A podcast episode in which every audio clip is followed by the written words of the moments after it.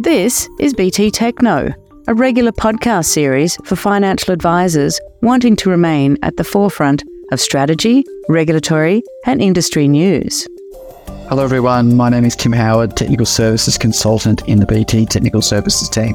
Back with you for today's podcast, covering off some of the key concepts around limited recourse borrowing arrangements, or LRBAs, via a client's self managed super fund, or SMSF for short. As part of helping advisors with all areas of advice strategy, we receive various questions around SMSFs, and at times these will involve various types of investments clients may be considering and key considerations where clients are looking to acquire assets through their fund. One of the unique opportunities for SMSF centers around the ability to borrow to acquire assets or investments within the fund. Equally important to note up front is these borrowing rules come with a number of restrictions. That is, borrowing within your SMSF is not the same as, say, borrowing in your own name to purchase an investment asset. So, to start, why might clients borrow in their SMSF? You've probably heard examples like this before, but gearing in super may allow small business owners to use their superannuation to acquire business real property, which they otherwise may not be able to effectively do outside of super to support the expansion of their business or to secure a business premises. Now, advantages here can be twofold. Holding a premise outside of the business, i.e., within superannuation, may provide a degree of asset protection and security of tenure alongside rental returns and capital growth, boosting the members' retirement savings. Now, the taxation benefits may also extend to the return on the asset, as rather than holding assets outside of super and pay up to 47% tax on the income, holding it within superannuation will come with the benefits of concessional superannuation tax rates between 15% while in accumulation phase and nil when the asset is supporting a retirement phase interest. Now, borrowing increases your investment exposure in a way that therefore increases return opportunities. Indirectly, this may be a way, along with considering the key risks of borrowing, of increasing the amount invested within the fund without having to consider such things as contributions caps. While members can provide their SMSF with a related party loan that is lending the member of their SMSF to their SMSF rather than borrowing from a bank, this strategy does come with a number of additional considerations. Now, any amount lent would be repayable and not subject to the usual preservation and contributions release requirements, um, unlike a contribution might be. There may also be some flexibility for a related party to call on this loan and basically get their money back, subject to the SMSF being in a position to actually repay that loan. Now, the main requirements, the main legislative requirements to consider can be found in the Superannuation Industry Supervision Act, or the SIS Act for short, namely across sections 67, 67A, and 67B. These sections firstly specifically prohibit an SMSF from borrowing money or maintaining an existing borrowing unless the borrowing meets a couple of fairly specific and uncommon exemptions, such as to pay a beneficiary or to cover a settlement of securities transactions. Even then, these exemptions come with limited timing and limited percentage exposure of the fund's underlying assets and additional restrictions.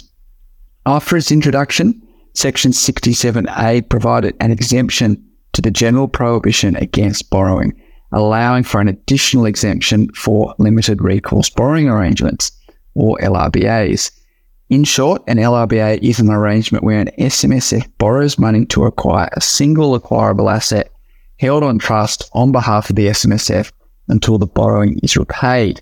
The lender, whether that be a related party or an unrelated party such as a bank, has limited recourse over the security for the loan, limited to only the security property and no other assets within the fund in the event of loan default. For completeness, Section 67B provides an exemption for replacement assets under arrangements in certain circumstances. Now, while the legislation by its nature is generally black and white, the provision of additional guidance, in this case from the ATO, is always helpful when looking to gain a better understanding of the application of the law. Issued in draft form way back in 2011 and then finalised in 2012, the ATO issued self-managed super fund ruling SMSFR 2012 1 titled Self Managed Super Funds Limited Recourse Borrowing Arrangements Application of Key Concepts. The publication to this day continues to provide the Commissioner's view about the way in which the provisions of the SIS Act plus regulations supporting the Act apply to SMSFs. Such things as the meaning of a single acquirable asset, to where the borrowings can be applied, to where you can and cannot maintain, repair, or improve a single acquirable asset are all covered in this ruling. The various worst examples are also invaluable in understanding the application of the law in a practical sense. Outside of what may commonly be referred to as the standard LRBA structure has evolved from a strategic perspective, alternative structures to hold assets and invest within the borrowing rules of the SIS Act have since developed. Now, within this space, you could include related party lending, as discussed earlier, which has over time received its own regulatory guidance. This is centered around an acceptable loan term, repayment interest rate, and principal and interest requirements to avoid the arrangement, as it is a related party arrangement, being treated under the non arm's length income rules. Secondly, investing via a related or controlled unit trust, when you can do this and what are additional restrictions while there can be some merit in using this type of structure due to the benefits of, in short, there being a regulatory exemption from the in-house asset rules, care needs to be taken when structuring and running running an arrangement this way from an upfront and an ongoing perspective. Finally, there are ways an SMSF could invest via an unrelated unit trust. As the name suggests, the trust is unrelated and therefore not controlled by the fund or fund members. By its very nature, careful consideration should be given to the SMSF strategy with such an investment, particularly where borrowing is involved, which, as the mantra goes, can magnify gains as well as losses. Now, while the various technical aspects, key considerations, and actual examples of where entering into an LRB and entering into an LRBA might make sense are difficult to fully explain in the time we have today, next week's BT Academy webinar will be on just this topic.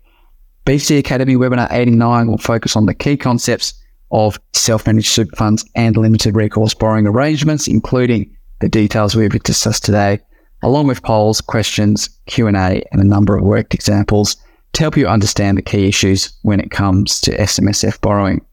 Hope this has given you at least some insight into SMSF borrowing today.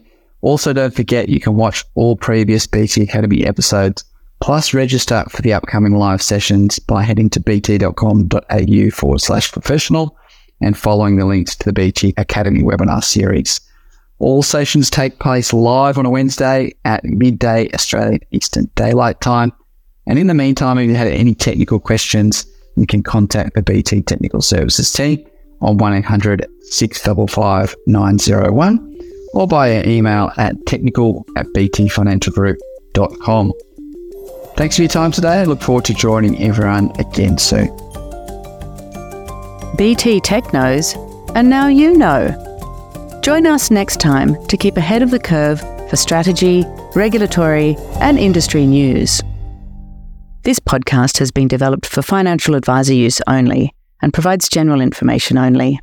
It does not take into account any particular individual's objectives, financial situations, or needs.